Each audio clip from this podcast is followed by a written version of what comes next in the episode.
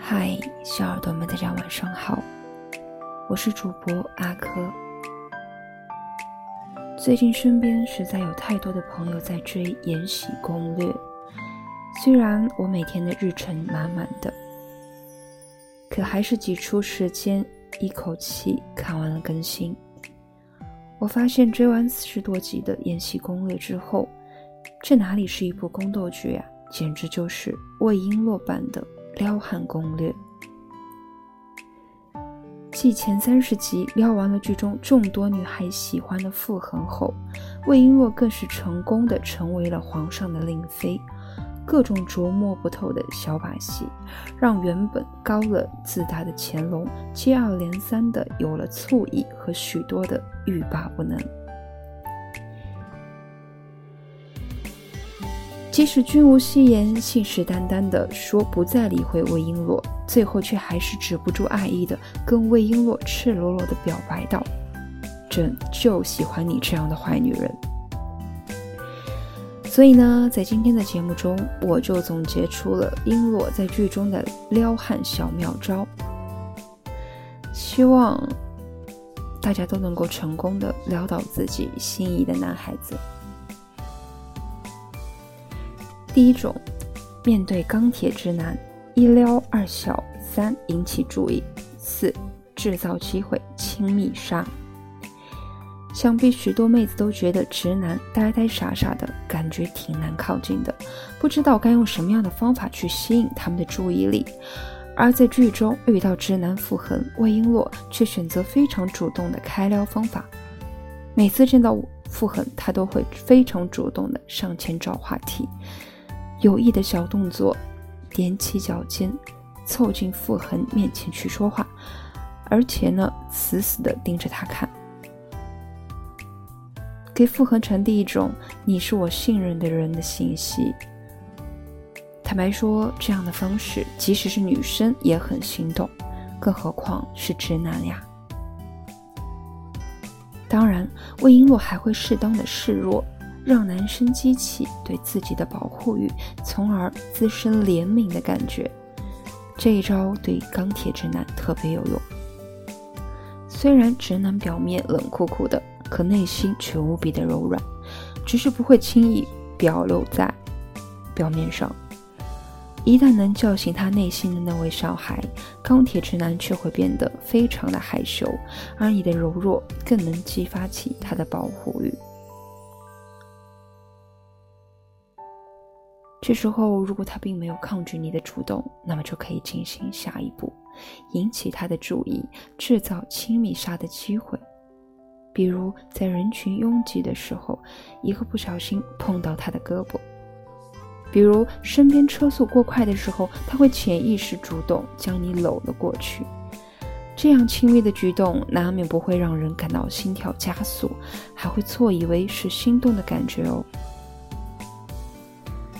不过，在这个过程里面，你可要像魏璎珞那样，千万不要主动表达自己的心意，因为直男在暧昧期间会有一种心理，就是处于他到底是不是喜欢我的纠结中，而这种长时间的思考，就是他对你滋生好感的过程。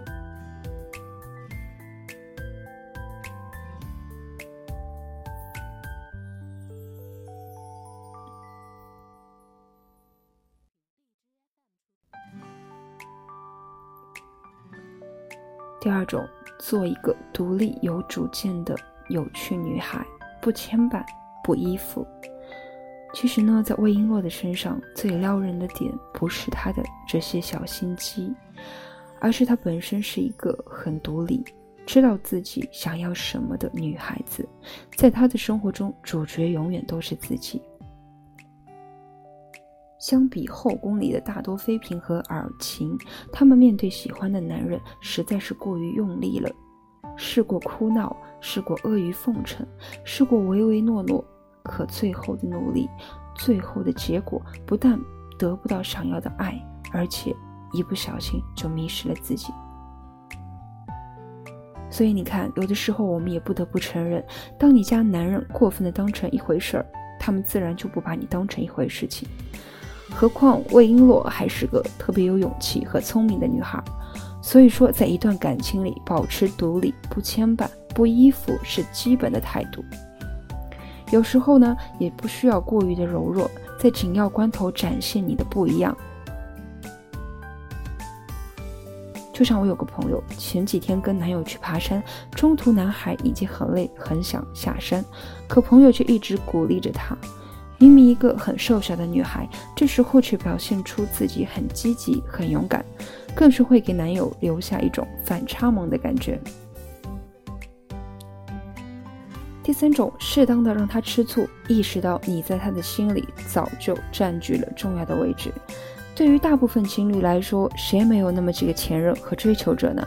就像魏璎珞在最新的几集里面，乾隆在吃魏璎珞和傅恒的醋，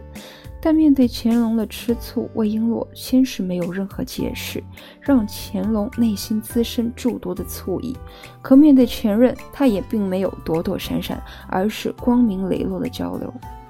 直到两个人独处的时候，他开始各种有趣的模仿和搞怪。一次性消除乾隆内心的醋意，并在误会解开以后，希望他能够对他多加信任，将两个人之间的关系又拉近了一步。所以说，有时候对方吃醋也是让感情升温的好时机，因为在吃醋的过程里，他会意识到原来你在他心里已经占据了一定的位置。毕竟，对于感情这件事情来说，喜欢就像拥有。希望我在你的心里是独一无二的存在，并且在消除误解的过程中，还能增添互相的信任。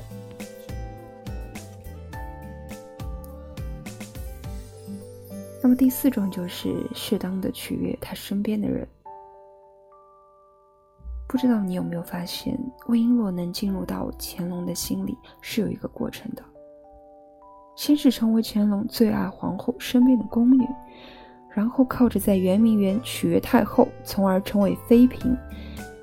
在昨天播出的剧情里，魏璎珞更是化身卖酒女，巧妙的讨好太后的欢心。当然，乾隆也不例外。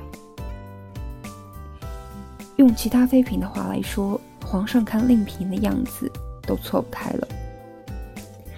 要知道，在我们喜欢的人心里面，除了自己的地位，还有对方的亲朋好友，能讨得大家的欢心，自然也会在喜欢的人面前给自己美言几句。所以有时候趁着节日，可以给男生爸妈送些贴心的小礼物；有时候出去旅游，给他的兄弟们也带上一份手信，这也是拉拢人心的小秘诀。其实，我觉得一个人进入到另一个人的心里，像是一个圆。你的独立、你的主见和底线就是圆心，半径便是决定你在对方心里占据多少的位置，而半径的大小取决于你是如何经营这份感情的。希望以上四个在魏璎珞身上找到让感情升温的小诀窍，能够让我们学以致用，然后开始一段。长长久久的感情。